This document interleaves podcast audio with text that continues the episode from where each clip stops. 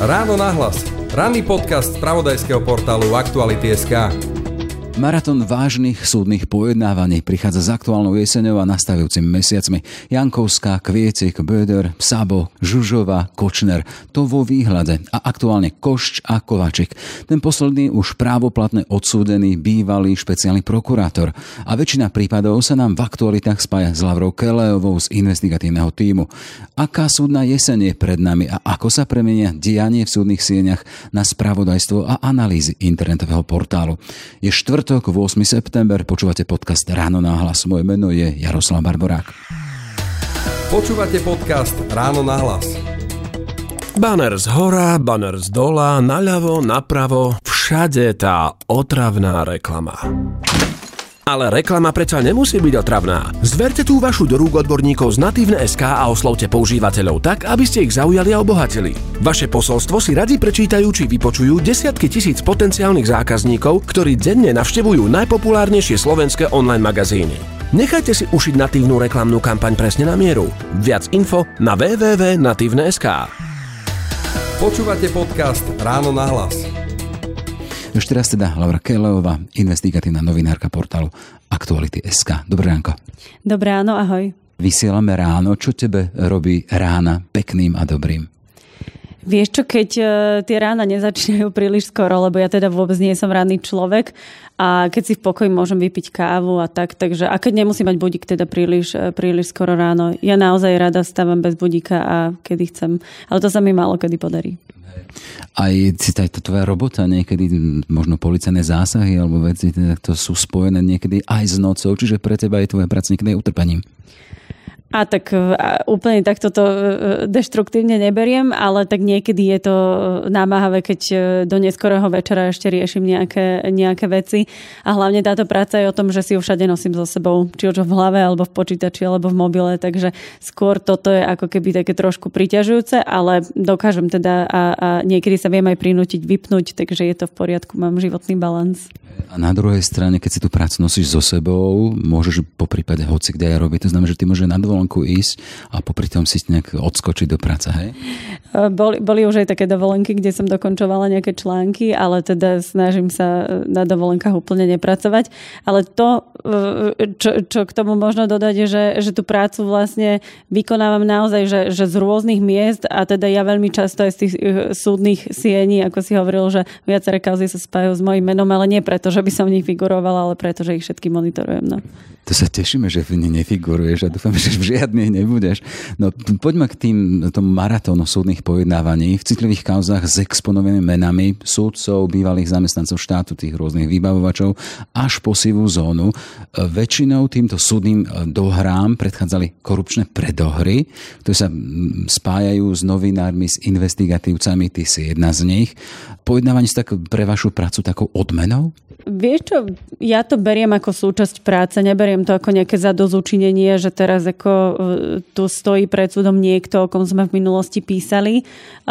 Ale samozrejme mám k tým kauzam rôzny vzťah podľa toho, že či som do tých kauz alebo do tých prípadov bola ako novinárka namočená nejako hlbšie, že som sa im venovala niekoľko mesiacov, že poznám vlastne mnoho detajlov, alebo potom tie, o ktorých až tak veľa nevieme, pretože naozaj boli v podstate len nejakým spôsobom vyšetrené a dostali sa e, pred súd. Takže určite sú kauzy a kauzy a, a určite sú prípady, kde sú uh, pred súdom uh, a, a čelia obžalobe uh, práve tie také dôležité mená a dôležití funkcionári, tak určite tieto kauzy sú pre mňa ako novinárku zaujímavejšie a, a asi ich sledujem aj oveľa ako keby radšej, že, že sa na týchto prípadoch aj oveľa viac učím. Je to spojené s tým, že si zorientovaná v prípadoch.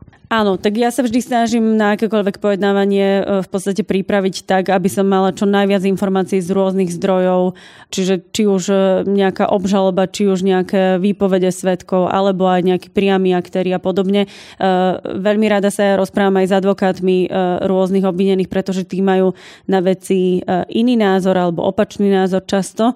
Hlavne teda v prípadoch, keď obvinený alebo obžalovaný popiera spáchanie skutku. Takže to sú veľmi zaujímavé rozhovory a rada si vždy vypočujem aj, aj druhú stranu.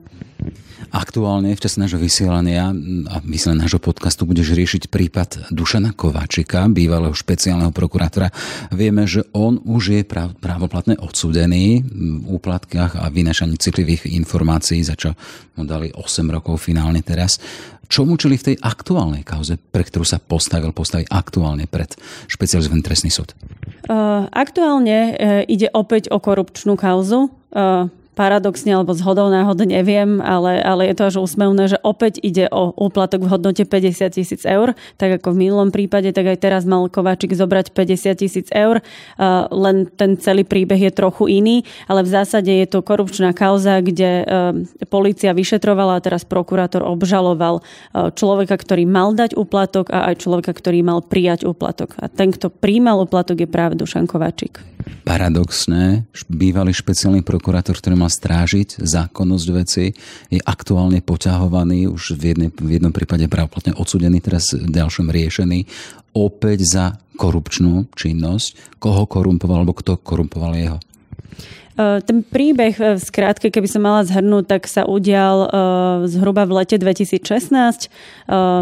Dušan Kováčik ako špeciálny prokurátor bol pozvaný na jedno stretnutie, na ktoré aj prišiel. On ho aj potvrdzuje, že na to stretnutie prišiel, ale už odmieta ten záver, ktorý tam mal prebehnúť.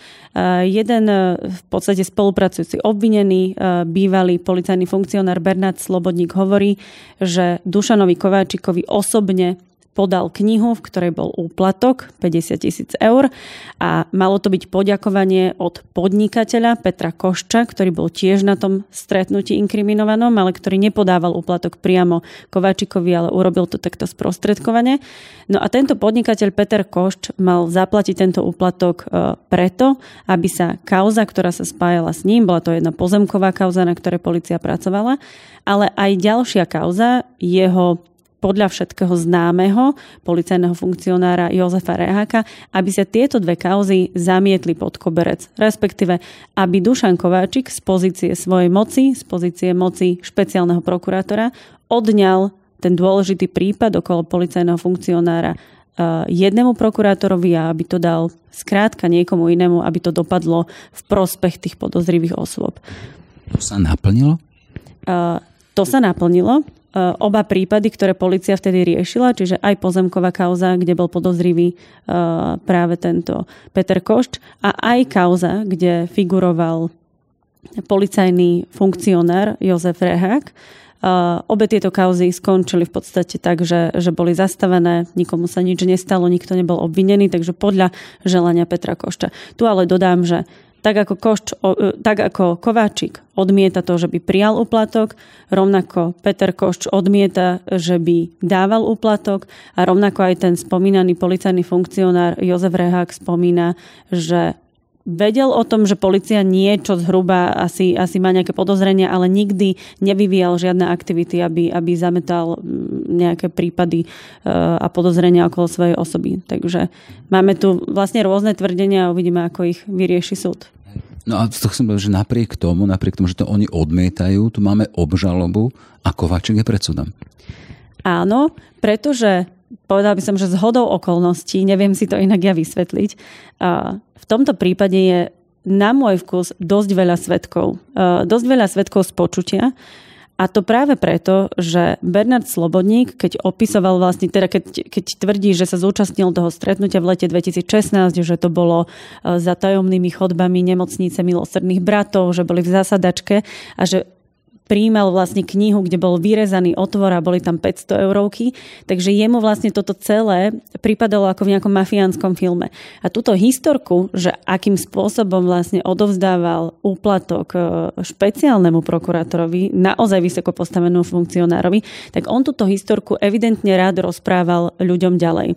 A preto sa vlastne teraz policii podarilo nazbierať niekoľko svetkov, ktorí hovoria, že áno, v minulosti nám Slobodník opisoval takú a takú situáciu a tie výpovede sa veľmi ako keby do, do, do veľkej miery zhodujú s tým, čo, sa, čo, čo vypoveda aj Slobodník. Teda, že počuli, ako sa odovzdával uplatok v knihe, že to bolo ako z filmu a že to Slobodníka doslova fascinovalo.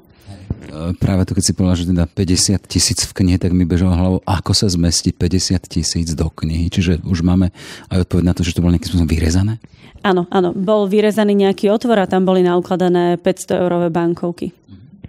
Uh, spomínali sme, začali sme tým teda, že ten súdny maratón, tá jeseň bude hustá. A predsa len jeden novinár, keď tam ide, si konfrontovaná s tým, sa tam vypovedá, ty, tvojou úlohou je dostať to, čo tam zaznieva, čo sa tam deje, čo vidíš, čo cítiš, čo počuješ, dostať to do písanej podoby, teda prioritne do písanej podoby, aby to bolo ešte k tomu aj zrozumiteľné. Aký to je proces? Um, je to náročné v tom, že uh, tam nikto vlastne nečaká, keď my si napíšeme nejaké, nejaké vety. Jednoducho to tam plinie, svetkovia vypovedajú, sudcovia, prokurátor, advokáti sa pýtajú, majú nejaké námietky, uh, podávajú rôzne návrhy, čiže ten proces beží bez ohľadu na to, že či my tam sme alebo tam nie sme. Čiže pre mňa ako novinárku uh, sú vždy tie súdne pojednávania ako keby takým napätím toho, že či stihnem zaznamenať všetko dôležité. Sú tam určite aj pasáže, ktoré sú povedzme trochu nudnejšie, keď sa čítajú nejaké, nejaké listine, podklady, ktoré nie sú úplne e, pre nás zaujímavé, alebo sú tam len samé značky. Takže potom sú aj časti, kde, kde mám časy trochu vydýchnuť.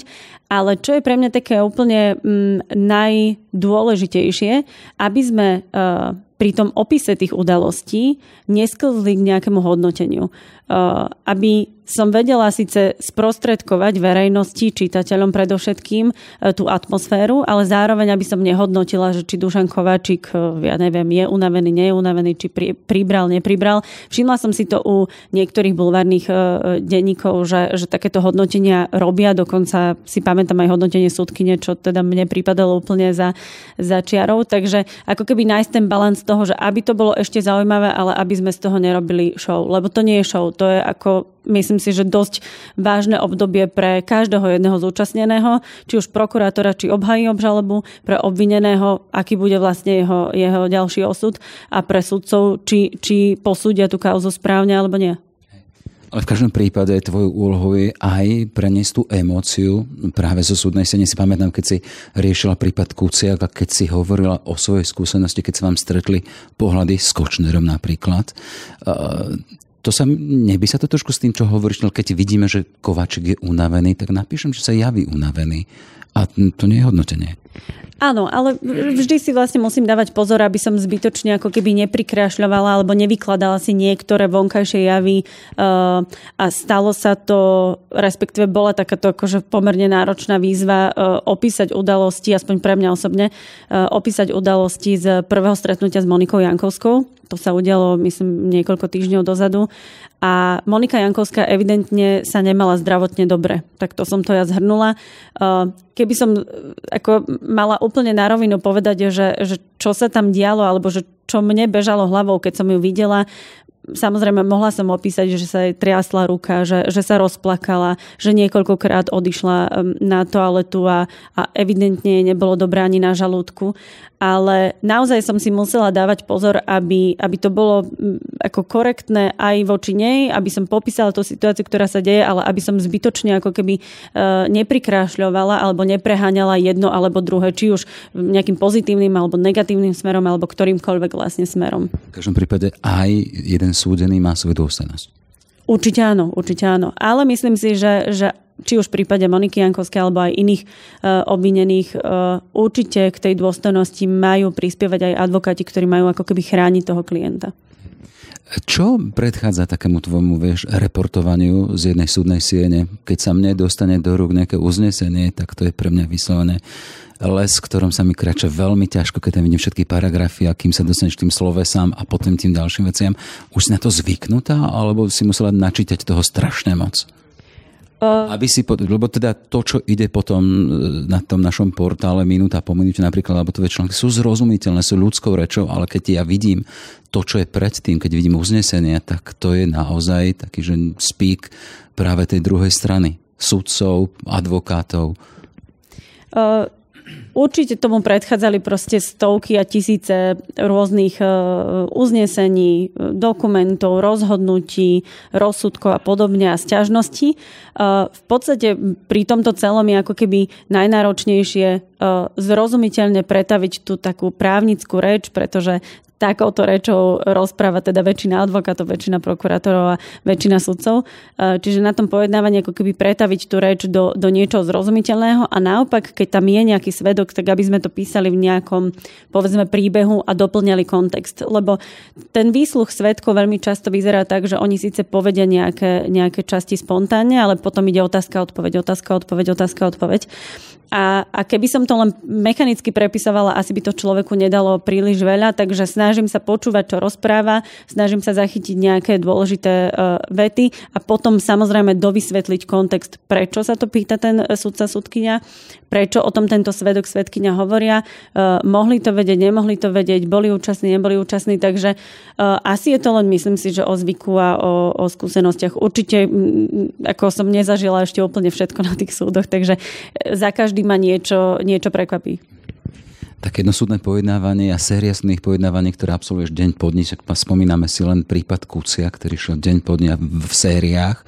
To sú desiatky odsedených hodín a to nie, že len sedíš, ale ty tam aktívne počúvaš, v hlave prekladáš, píšeš pre ľudí. Si z toho unavená? Určite som, ale skôr ako keby som unavená z tých vecí, ktoré vy nemáte možnosť vidieť alebo teda počuť a to sú práve rôzne technické e, problémy. Veľmi často je problém so zvukom, že nepočujeme. Veľmi často uh, sa stane, že vypadne nejaký internet. Mala som naozaj stresujúce obdobie, keď bol COVID a mala som zároveň aj na starosti zvukový prenos z toho pojednávania, ale ja jednoducho neviem ovplyvniť niektoré technické parametre a vždy, keď bolo zle počasie v Pezinku, tak jednoducho ten internet padal. Takže to sú veci, ktoré uh, môže sa na nich človek pripravovať, ale nie vždy vlastne vyjdú na, na 100% a potom aj rôzne také neočakávané situácie, že niekto vojde napríklad, keď Robert Fico vošiel do pojednávacej miestnosti, teraz človek musí rýchlo vyhodnotiť, že či vyjde von za ním na chodbu, aby stihol nejaký rozhovor, alebo ostane v pojednávačke, kde sa môže medzi tým udiať niečo. Takže sú to také, že pomerne rýchle rozhodnutia a, a, a že človek niekedy robí akože hrozne veľa vecí naraz. Naraz píše, zrazu musí natáčať, zrazu musí e, naživo streamovať a, a, a pýtať sa. Takže to sú len také, ako keby by som povedala, že že skôr e, technické veci. Ale veď potom sú aj dni, ktoré sú pokojnejšie, takže vtedy si oddychnem. Hovoríš, že tom rýchlom rozhodovaní sa, ale máš aj to skúsenosť teda, že potom si uvedomí, že koľko šťastia človek má, že ide podvedome a nájde veci, ktoré by, keby to do, dopremýšľal, tak ani by to nenašiel.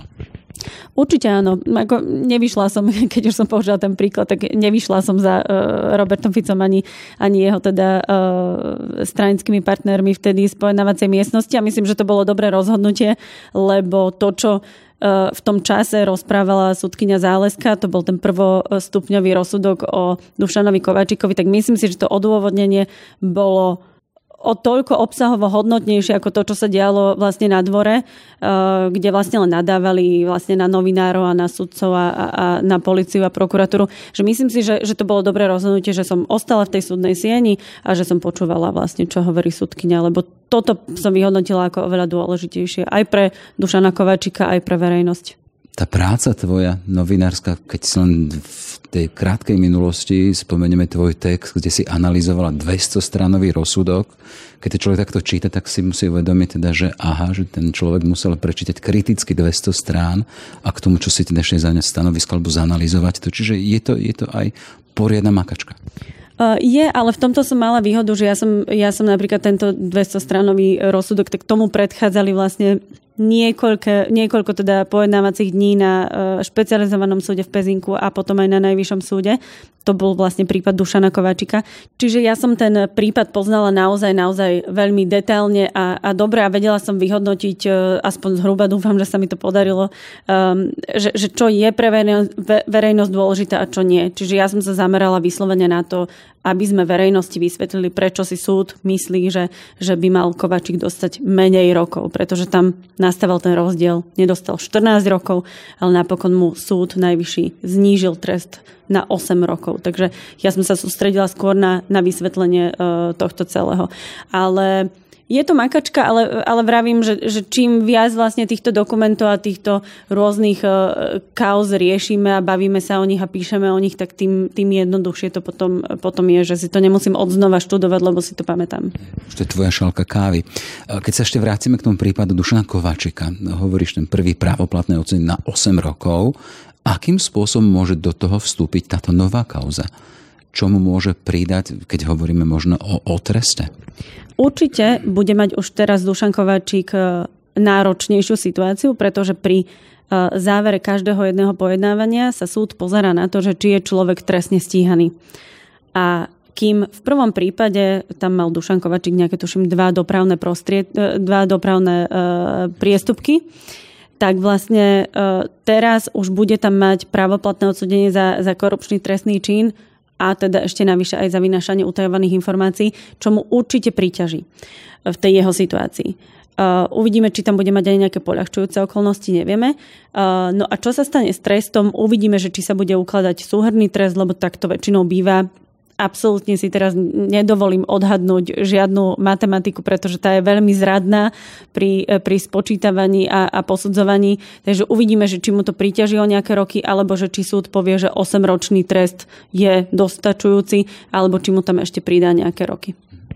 Ak by teda bol samozrejme odsudený, možno, že ho uh, oslobodia spod obžaloby. Dozvieme sa aj z toho prvého súdneho pojednávania. A chcem sa spýtať, táto jeseň má priniesť aj pokračovanie v pojednávaní v kauze Kuciak. Kedy? Je to, myslím, 19.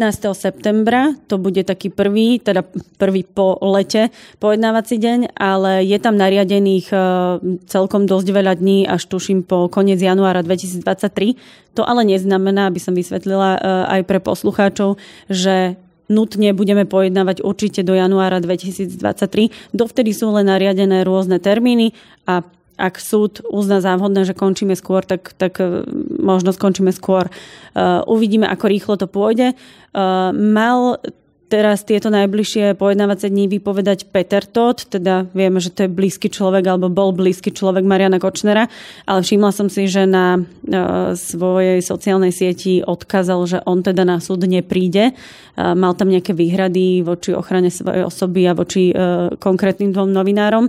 Takže uvidíme, že čo urobí súd, či ho predvedie, alebo či nejakým spôsobom zabezpečí e, Petra Tota na súd, alebo či bude stačiť, že prečítajú jeho e, výpovede z minulých e, pojednávaní. No a potom asi ešte ďalšie vypočúvanie svetkov, takže proste bude pokračovať dokazovanie tak, ako sme na to boli zvyknutí v tom roku 2020. My spomínali, že tým súdnym dohrám predchádzajú tie korupčné predohry a ty sa v podstate mení z investigatívnej novinárky potom na tú súdnu spravodajkyňu. Čo ťa má viac? Nebudem si ja e, žiadnym spôsobom pripisovať kredit za, za rôzne korupčné kauzy, ktoré vyšetrovala naozaj policia. Áno, na jednej strane zistujeme o nich, e, čo sa dá a, a často sa stáva, že, že máme nejaké informácie nad rámec možno nejakých, e, nejakých zistení, ale to naozaj musíme akože zdôrazniť, že to, že sa ľudia dostávajú pred súd, je naozaj práca policie a prokuratúry, pretože oni získavajú dôkazy, ktoré vyhodnotia ako relevantné a, a keď sa im teda podarí obhajiť ich aj, aj pred súdom a, a sú pravoplatne odsudené osoby, tak to je vlastne práca policie a, a prokuratúry. A čo ma baví viac, ja si myslím, že to je super kombinácia v tom, že, že keď tie prípady poznám a riešime ich vlastne ešte úplne od začiatku, alebo niektoré možno ešte skôr ako, ako policia, to, to je napríklad kauza typos, tak tá e, konec koncov snáď teda o pár mesiacov bude už aj pred e, súdom. Takže to bude zaujímavé, lebo to je kauza, ktorú sme otvorili my. Polícia sa jej chytila, takže evidentne čítajú aj naše články, čo som rada. A, a jedna časť tej kauzy už je vlastne podaná obžaloba, takže uvidíme, ako to dopadne. Takže to bude, to bude pre mňa e, zaujímavé tiež. A ešte by som upozornila, že tá, keď hovorí, že maratón pojednávaní, tak tá jeseň bude zaujímavá aj preto, že by sa mal predsud postaviť e, Miroslav Výboch a preto hovorím, že to bude zaujímavé, že on... Blízky priateľ Roberta Fica. A aj Petra Pellegriniho. E, čiže to je taký ako keby prvý v podstate e, nazvieme ho oligarcha, alebo teda súkromný podnikateľ, ktorý bol blízky práve tejto strane Smer a uvidíme, ako to dopadne, pretože e, výboh bol na úteku, e, napokon mu zatýkače zrušili, takže momentálne sa môže slobodne pohybovať a súd sa mu pri rušení tých zatýkačov odkázal, že ho teda e, očakáva na súde a v pojednávacej miestnosti, tak som zvedavá, že ako to dopadne, to bude tiež veľmi zaujímavý prípad. To je ten známy prípad s tou krabicou od šampanského krystál a, a s tým odkazom, že Pele ďakuje. Takže tiež je to korupčná kauza. Uvidíme. Možno to skončí verdiktom, možno to skončí oslobodením, ale, ale bude to zaujímavé hlavne teda, keď sa výboh rozhodne zúčastňovať sa osobne. Tu keď hovoríme o Pelem, nehovoríme o futbalistovi však. hovoríme o politikovi, áno. Ale tento odmieta, že by, že by mal nejaké, nejaké eh, financie z eh, toho úplatku. A možno ešte bude zaujímavé pre poslucháčov, že v septembri, ak si dobre spomínam, pokračuje kauza dobytkár a tam už je vlastne na rade aj výpoved Norberta Bodora, tak som zvedavá, že či sa Norbert Böder odváži, osmelí a bude vypovedať alebo odmietne vypovedať, na čo má samozrejme e, plné právo, ale tiež to môže byť zaujímavé počuť jeho verziu príbehu konečne naživo. Dobre, toľko teda investigatívna novinárka a súdna spravodajkňa Laura Kelová. Ty si spomínala, že máš radosť z toho, že, sa, že ťa čítajú aj policajti a občas sa inšpirujú. Tak ti chcem zaprieť, nech sa inšpirujú čoraz viac. Ďakujem, ďakujem pekne. Všetky podcasty z pravodajského portálu Aktuality.sk nájdete na Spotify a v ďalších podcastových aplikáciách.